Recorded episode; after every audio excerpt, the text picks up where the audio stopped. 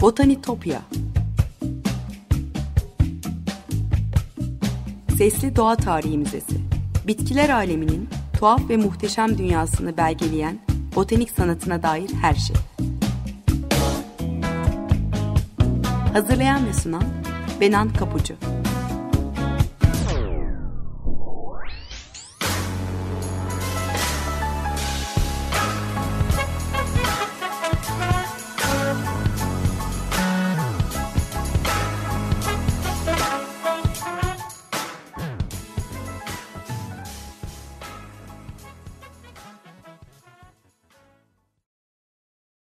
Merhaba sevgili Açık Radyo dinleyicileri. Botanitopya'ya, bitkiler aleminin tuhaf ve muhteşem dünyasına hoş geldiniz. Anlatıcınız ben Benan Kapucu. botanitopya.gmail.com elektronik posta adresinden ya da aynı adlı Twitter hesabından bana ulaşabilir. Yorumlarınızı varsa katkılarınızı paylaşabilirsiniz. Bazen yayın sırasında bahsettiğim konuları görsellerle, linklerle, küçük özetlerle destekliyorum. O yüzden Twitter hesabımı takipte kalırsanız çok mutlu olurum. Eski program kayıtlarına da Spotify'dan Açık Radyo Podcast üzerinden ulaşma şansınız olduğunu da tekrar hatırlatmış olayım. Sevgili dinleyiciler bugün size Alman biyolog, doğa bilimci, sanatçı, filozof ve doktor Ernst Haeckel'i anlatacağım. Haeckel, doğa fikrini ortaya koyan Humboldt'un ayak izlerini takip etmiş, Darwin'in evrim teorisini coşkuyla desteklemiş, hatta muazzam illüstrasyonlarıyla anlaşılmasını sağlamış, ekoloji, kök hücre, filojeni gibi birçok terimi bilim dünyasına kazandırmıştı. Heykelin görkemli mirasının arkasında sadece keşfetme merakı değil, anlaşılır olma, bilimi herkes için ulaşılabilir kılma motivasyonu da vardı. Deniz organizmalarının, e, flora ve fauna örneklerinin gerçekçi çizimleri, eskiz ve su oluşan görsel ansiklopedisi, yarasılardan deniz analarına, orkidelerden likenlere, örümceklerden deniz anamonlarına birçok canlının illüstrasyonundan oluşuyordu. Sanat ve bilimi birleştiren bu çizimlerin önemli bölümü ancak mikroskop altında görülebilen en küçük yaratıkların bile biyolojik güzelliğini görünür kılıyor, gözler önüne sürüyordu. O muazzam görsel dünyayla Arnavut akımına da ilham vermişti ama madalyonun diğer yüzü de vardı. İnsanın kök ağacına ve soy ağacına dair tartışmalı fikirleriyle Nazilere entelektüel zemin hazırladığı da tartışılacaktı ileriki yıllarda. Kimdir peki Ersekel? Onun biyografisine göz atalım biraz. 16 Şubat 1834 tarihinde Potsdam'da doğmuş. Doğduğu yıl Humboldt'ta e, Kozmos kitabıyla çığır açmıştı. Tüm çocukluğu onun kitaplarını okumakla geçer. Prusya hükümeti için çalışan babası da annesi de bilimle e, bilimle ilgileniyordu. E, pek çok akşamı bilimsel yayınları birbirlerine okuyarak geçirirler. Hiç tanışmamış olmasına rağmen Hekel Humboldt'un doğa fikrine ve çalışmalarına hayranlık duyuyor. Onun gibi kaşif olma hayalleri kuruyordu. Çocukken en sevdiği kitaplar arasında Daniel Defoe'nun klasik kitabı Robinson Crusoe olması da şaşırtıcı değildir elbette. Humboldt'un izinde macera hayalleri kursa da babası onun için daha geleneksel bir kariyer planlıyordu. 1852'de Merseburg'un Katedral Lisesi Domgymnasium'da eğitimini tamamladıktan sonra Bavyera'da, Würzburg'da tıp okur ve botanik dersler alır. E, doğanın hazının ne çok sevinç verdiğini size anlatamam diye yazıyordu Hekel. Würzburg'dan anne babasına. Tüm sıkıntılarım hemen ortadan kayboluyor der. Kahramanı Humboldt ile tanışmayı umarak gittiği Berlin'de onu görmeyi başaramasa da balıklar ve deniz omurgasızları üzerine çalışan o zamanın en ünlü Alman zooloğu Johannes Müller ile çalışır karşılaştırmalı anatomi üzerine ondan ders alır. Müller'in yönlendirmesiyle Kuzey Denizi'nde küçük bir ada olan Heligoland'e gider. E, tüm bir yazı deniz canlılarını inceleyerek, gözlemleyerek geçirir. E, şeffaf, uzun renkli dokunaçlar olan ve suda zarifçe hareket eden deniz anaları büyülemiştir onu. E, onun Berlin'de doktor olarak çalışması ısrar ailesine, geleneksel bir kariyer seçmesini isteyen nişanlısı anneye rağmen zooloji profesörü olmaya karar verecekti. Ona göre bu saygı duyulan bir meslekti ve hasta bedenlere karşı hissedilen başa çıkılamaz tiksintiyle uğraşmak zorunda kalmayacaktı onun sözleriyle. E, zooloji dünyasına adım atmak için de bir araştırma projesi yapması gerekiyordu. E, mezuniyetinden iki yıl sonra e, 1800, 59 Şubat'ının ilk günlerinde yeni deniz omurgasızları bulmayı hayal ettiği İtalya'ya gider. Birkaç hafta Floransa ve Roma'da gezdikten sonra Napoli'ye gider ama burada işler umduğu gibi gitmez. Balıkçılar ona yardım etmeyi reddeder. Yeterince deniz kestanesi ve deniz anası da yoktur. O da Napoli körfezinden kısa bir e, tekne gezisi uzaklığında küçük bir ada olan İskiye'ye gider ve orada Alman şair ve ressam Hermann Albers ile tanışır ve birlikte seyahat etmeye karar verirler. O yıllarda sanat ve bilim arasında henüz tam bir seçim yapamamıştır Ernst Haeckel. E, Andrea Wolff Doğanın Keşfi kitabında Haeckel ve Humboldt'u anlattığı bölümde onun e, doğayı kalbiyle hissetmekle doğal dünyayı bir zoolog gibi inceleme arasında kaldığını anlatıyor. Bu kitaba da başvuracağım onu anlatırken. E, çocukluğundan beri doğa, bilim, keşif ve resim sevgisini ilan vermiş Alexander von Humboldt'un ölümü üzerine iki ruh ne yazıktır ki göğsünde yaşıyor diye yazar nişanlısı Anna Sede'ye.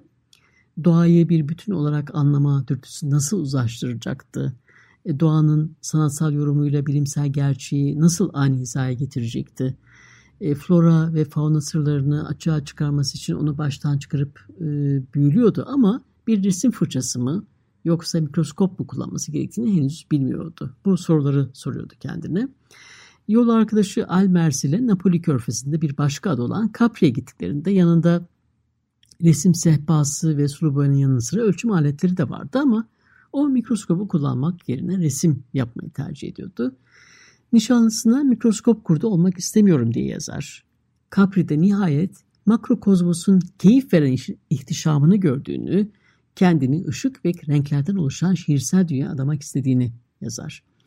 Tabii babası bu gelişmelerden memnun değildir. Yaşamı boyunca onu finanse edemeyeceğini, gerçek mesleğini icra etmesi gerektiğini söyleyen sert bir mektup yazar. Anna'nın aşkı da ağır basınca Hakel daha fazla direnemez ve e, profesör olmaya karar verir. Ve İtalya'ya geldikten 4 ay sonra Eylül ayının ortasında tüm araç ve gereçleriyle Messina'ya seyahat eder. Burada balıkçıların yardımıyla daha önce hiç kimsenin görmediği deniz organizmalarını araştırmaya başlar. Aralık ayında Sicilya'ya varmasının üzerinden 3 ay geçtikten sonra Hekel kariyerini oluşturacak bilimsel projesini bulmuştu. Radyolaria, ışınlar deniyordu bu canlılara. Hekel yeni keşfettiği yaratıkların güzelliği karşısında büyülenmiş halde mikroskoptan bakarak saatler geçiriyor ve onları kendi, kendi sanatsal e, üslubuyla özenle çiziyordu. Bu ufacık tek hücreli deniz organizmaları 2,5 santimin yaklaşık binde biri büyüklüğündeydi. Ancak mikroskop altında görülebiliyordu. Büyütüldüğünde muhteşem yapıları ortaya çıkıyordu.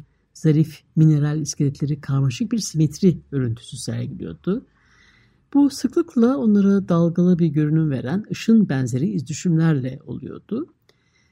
Bu minik deniz omurgasızları renkli kristal cam veya mücevherden yapılmış narin sanat eserleri gibi görünüyordu diye yazar bir mektubunda.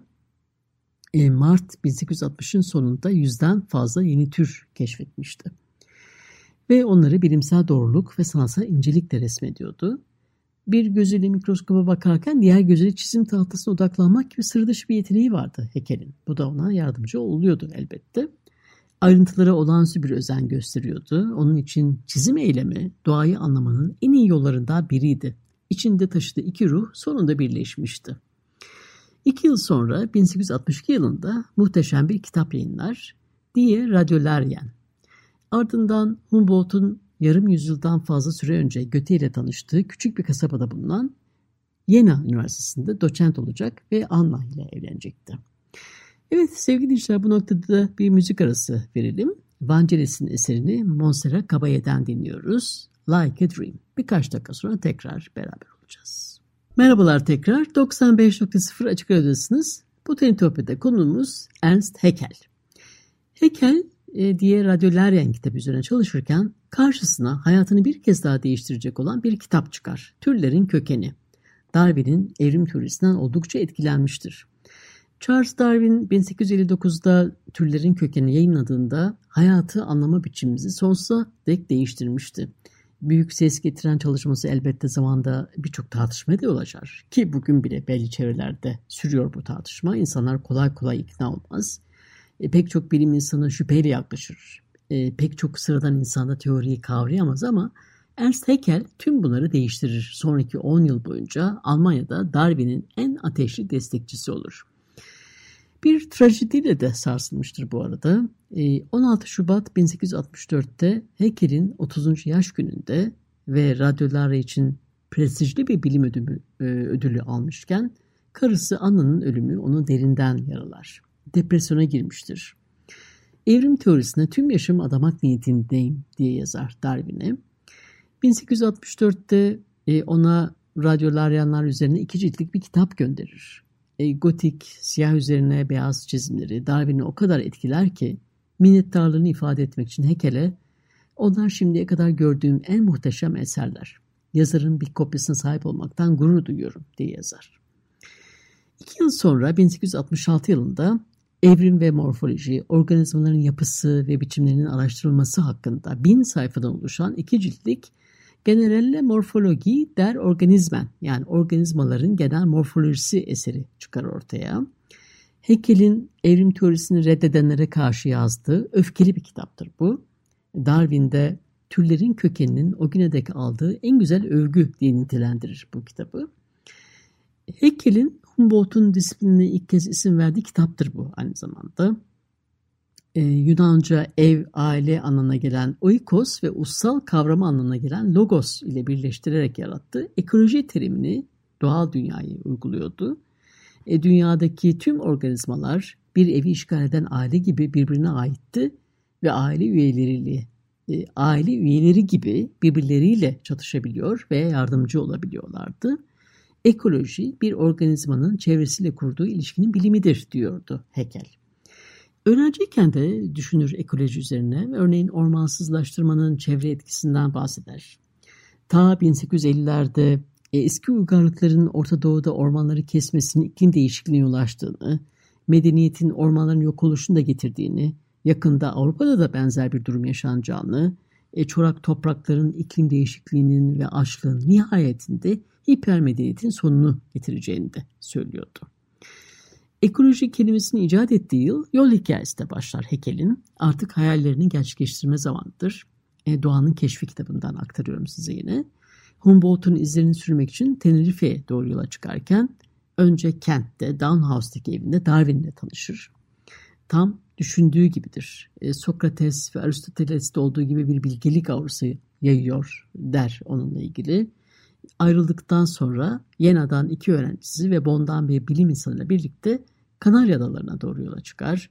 Humboldt'un tüm rotasını takip eder ama daha çok balık, sünger, kurtçuk ve yumuşakçaları incelemeye odaklanır.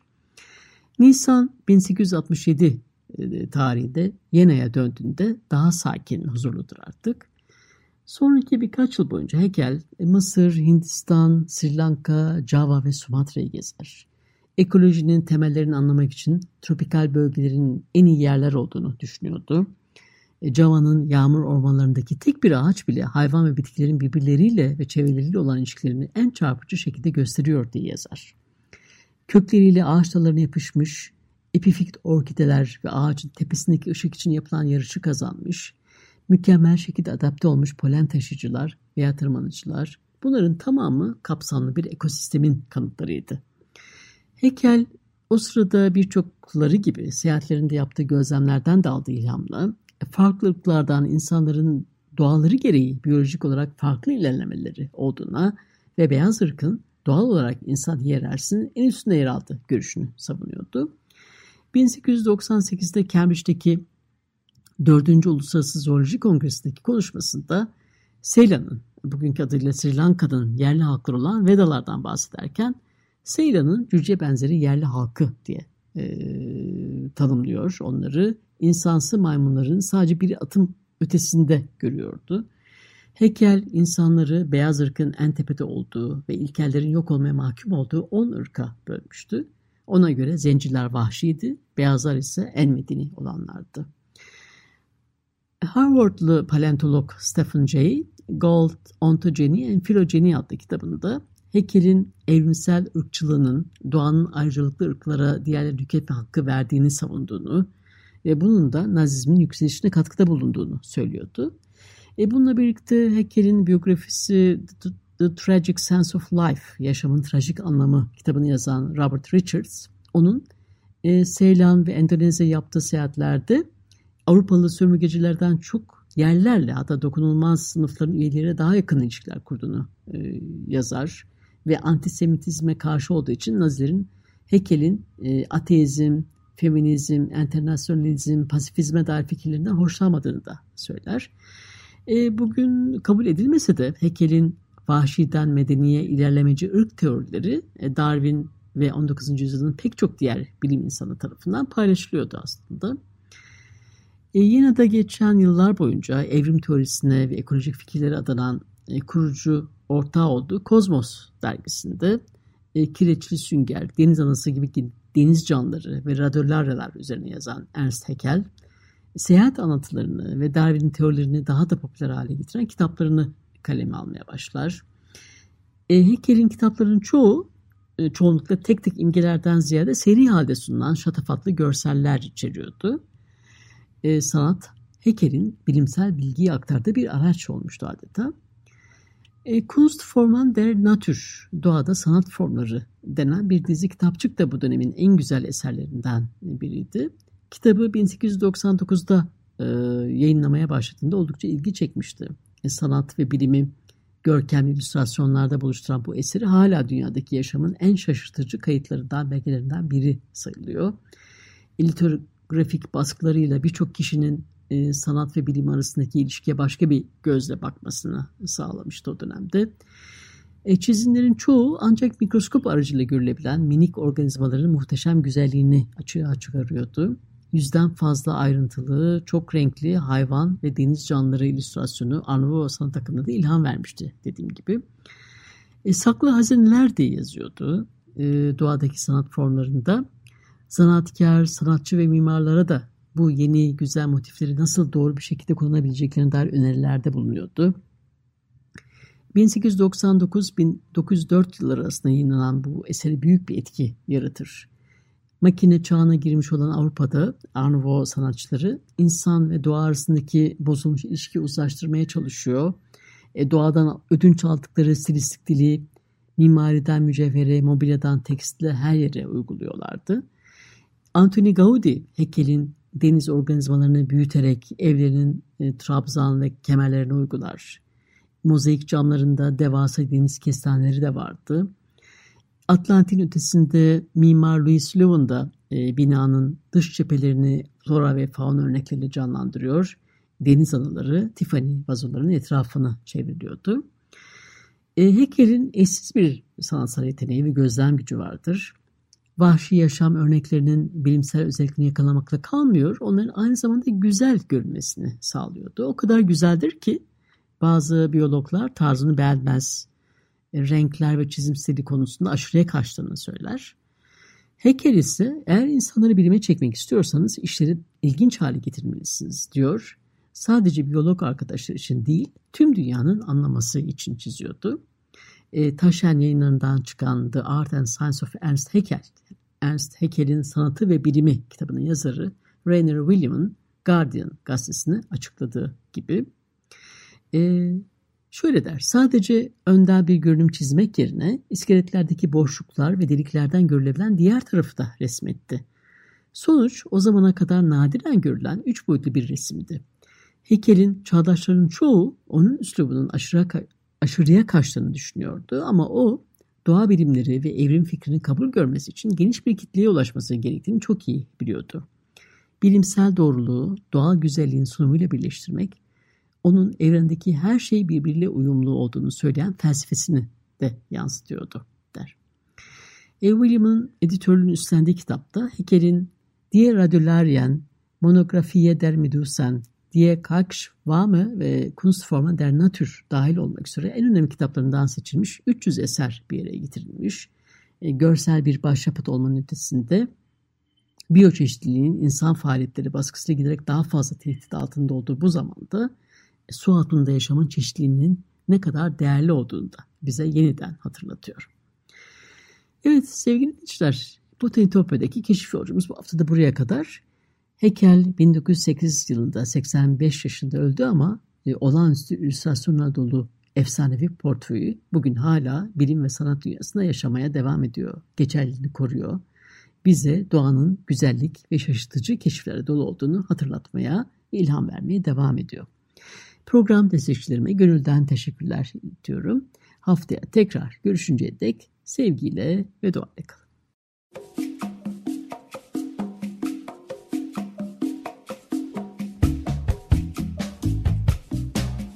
Botanitopya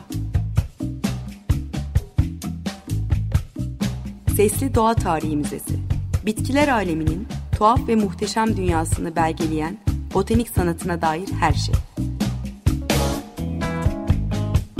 Hazırlayan ve sunan Benan Kapucu